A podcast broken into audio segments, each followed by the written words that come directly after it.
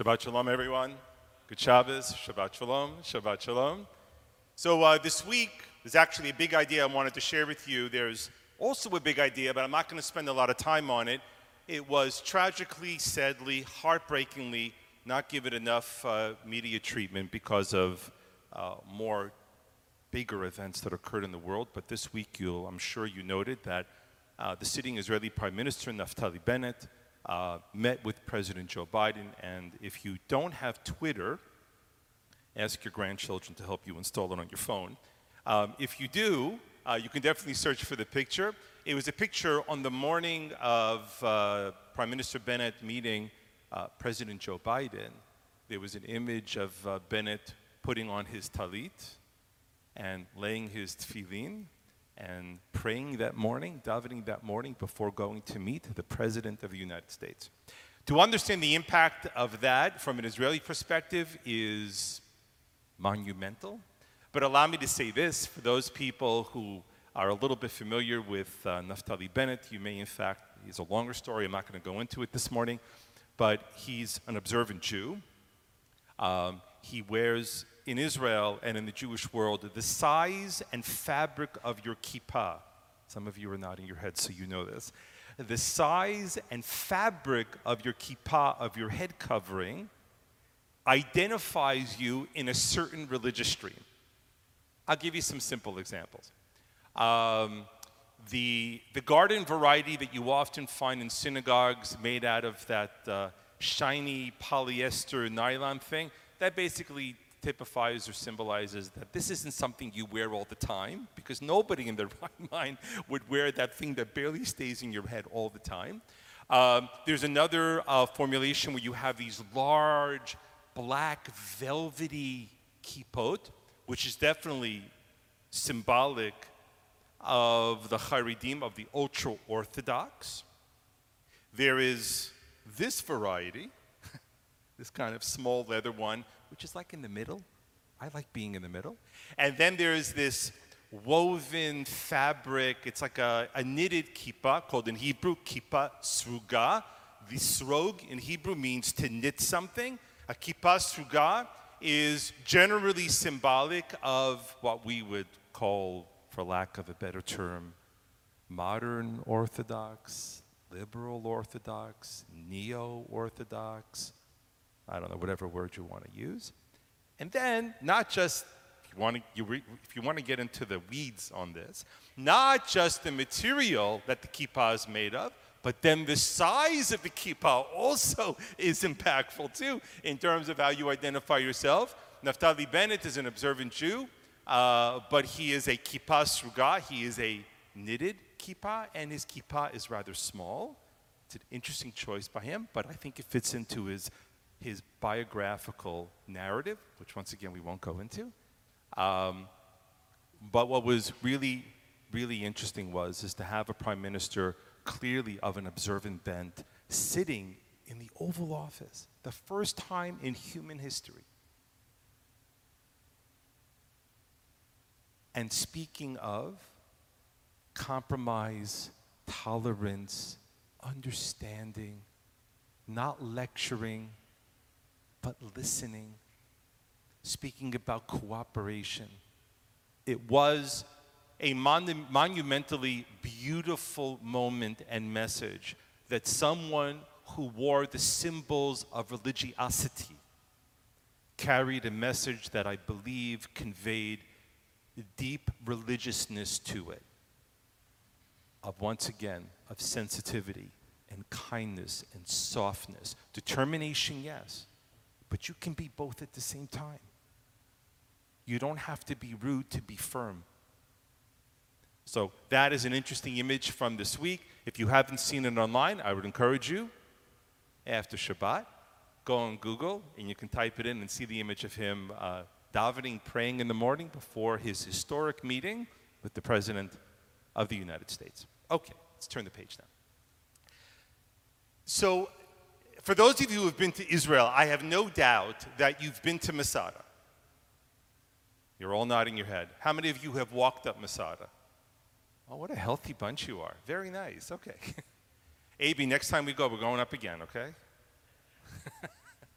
Um, so at the very bottom of Masada, before you even start making your way there, there is a little museum. It's gotten a little bit bigger over the past number of years, but there's a small museum that is dedicated to um, the people who were the authors of the Dead Sea Scrolls. Now, to tell you the truth, we don't know a lot about the people who wrote the Dead Sea Scrolls. There's a lot of questions about uh, what they believed in, where they came from, who they were. We're not going to answer those questions this morning because, frankly, there is no answer to them.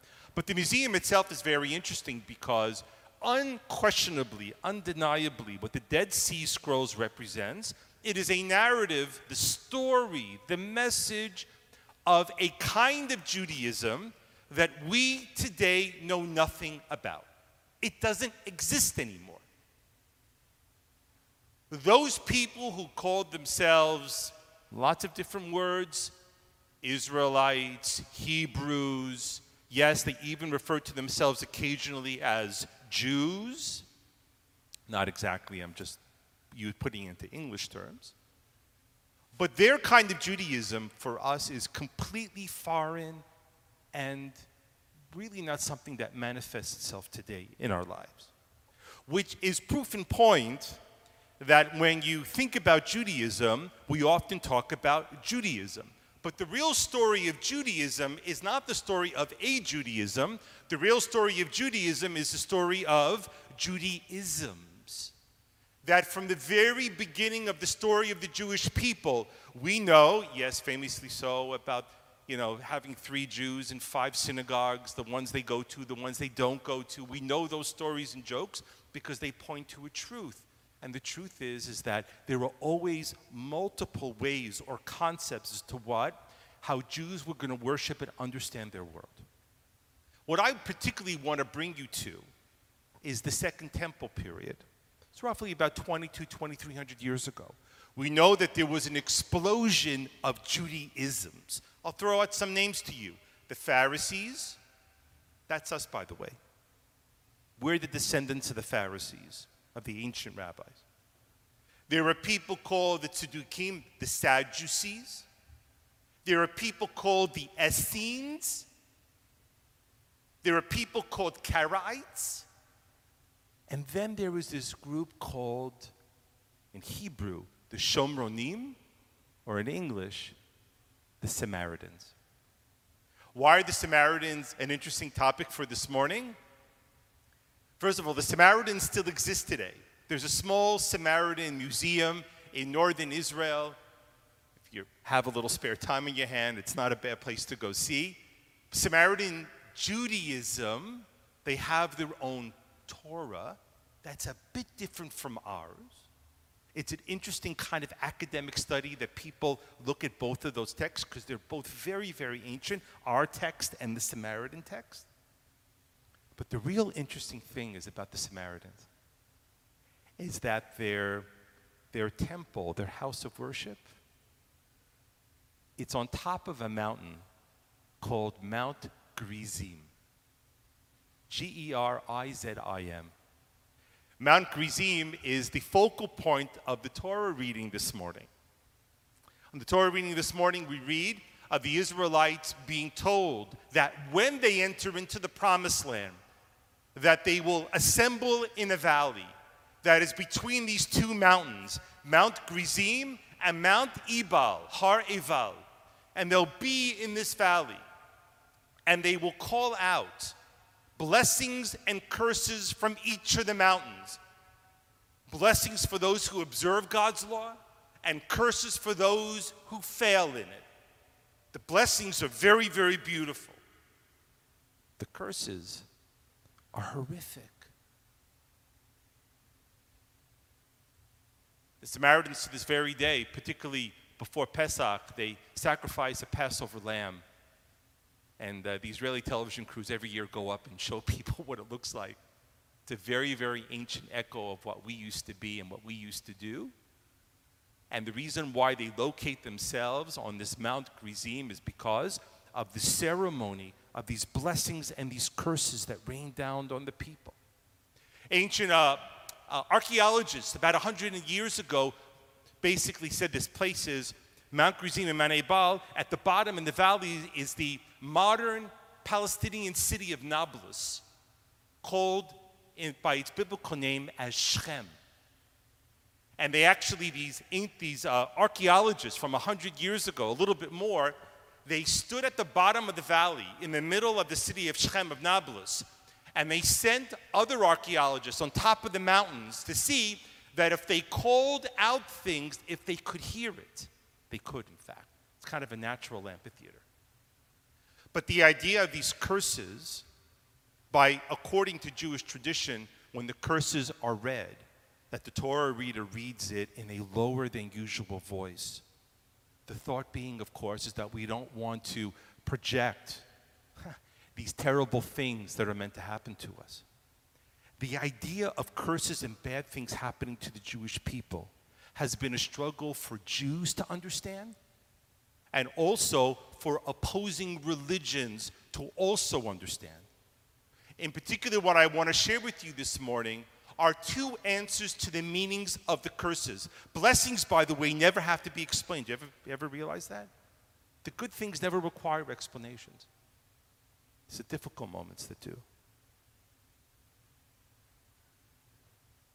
The first explanation of the curses, these horrible, horrible images of exile and persecution and murder and barrenness and hunger and thirst and illness and penury and poverty. The first explanation I want to share with you, not surprisingly, comes from the early church. In particular, one of the leading and earliest theologians and philosophers of Christianity, his name was Augustine. Augustine formulated a doctrine called the doctrine of the witness. The witness was that the existence of the Jews in their downtroddenness, in their wanderingness, in our brokenness, in our state of persecution, was necessary to be witness to the fact of what would happen when people rejected the teachings of the church. Because it was considered in the time of Constantinople, in the third century of the Common Era, whether or not to destroy all the Jews to forcibly persecute them to either convert or put them to death. And Augustine formulated a concept by saying, don't kill them, allow them to live. Because in their brokenness, we see the truth. That when people wonder and ask, eh, should I believe or not believe? Should I go to church or not go to church? The elder of the church will say, well, you have a choice to believe or not to believe. But look what happens when you don't believe. Look at the Jews. You want to end up like that?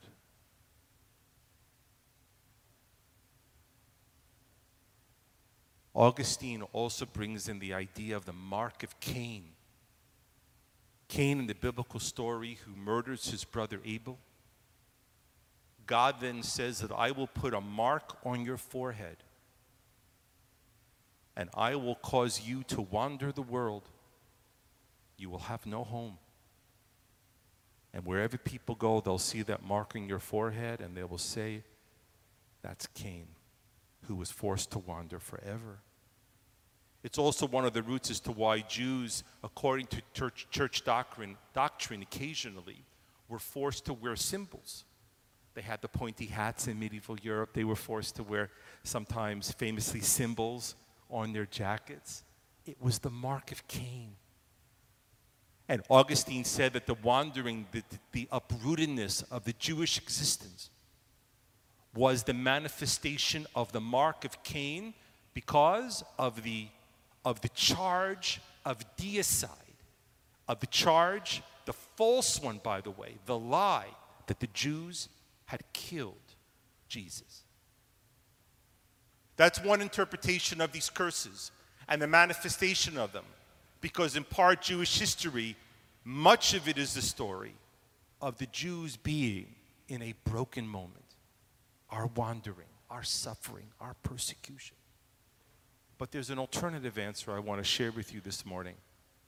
It's a story I heard and I have to tell you, I utterly and completely believe it because the person who told me this story witnessed it firsthand and he shared it with me. It was from my teacher, one of my teachers. His name is Rabbi Shlomo Riskin from Israel. Rabbi Riskin tells the story of one Shabbat in the summer. He decided to cross the Williamsburg Bridge from the lower Manhattan into Brooklyn into Williamsburg to go to the synagogue to the shul of the Klausenberger Rebbe. It's a famous rabbi, Hasidic rabbi, who lived at the time. And the Torah portion for that morning that was being read was the one that we read this morning with the blessings and the curses and the litany of the horror that would be brought on the Jewish people for being unfaithful to God's covenant.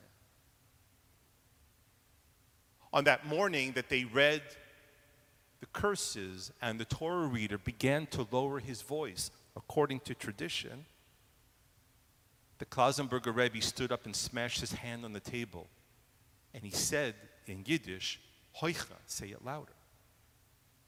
The Torah reader was a little concerned, but traditionally he continued to read with his voice low. And the Klausenberger Rebbe again bashed on the table and he said, Say it louder. And everyone was frozen at that moment because they knew the Klausenberger Rebbe story. He had survived the Shoah, but his wife and four children had been murdered before his very eyes. They had been shot by the Nazis. He had came to America and rebuilt his life, and they thought that perhaps at this moment that it was finally catching up with him and he was breaking. And he turned to the crowd that was there and said, I haven't lost my mind, he said. We don't have to be afraid of those curses anymore because they've already happened. Now it's time for the blessings. 15 years ago, the Klausenberger Rebbe uh, died. Not long after that Shabbat, he packed his bags up and he told his community he was moving to Israel. He founded a small settlement called Kiryat Sanz, which today is an immense city in Israel. 15 years ago, he died, and in his obituary, it read the following uh, that he left behind a wife, he remarried, he had 13 children. He had over 170 grandchildren, and God knows how many great great grandchildren subsequently for that. Some people may look at the curses and say that it is a symbol of what we deserve. That is so wrong. The bad things that have happened to us in our lives, both personally and collectively as a people, we understand it, that it set the stage for the beautiful things that come our way and our ability to embrace them. Shabbat Shalom.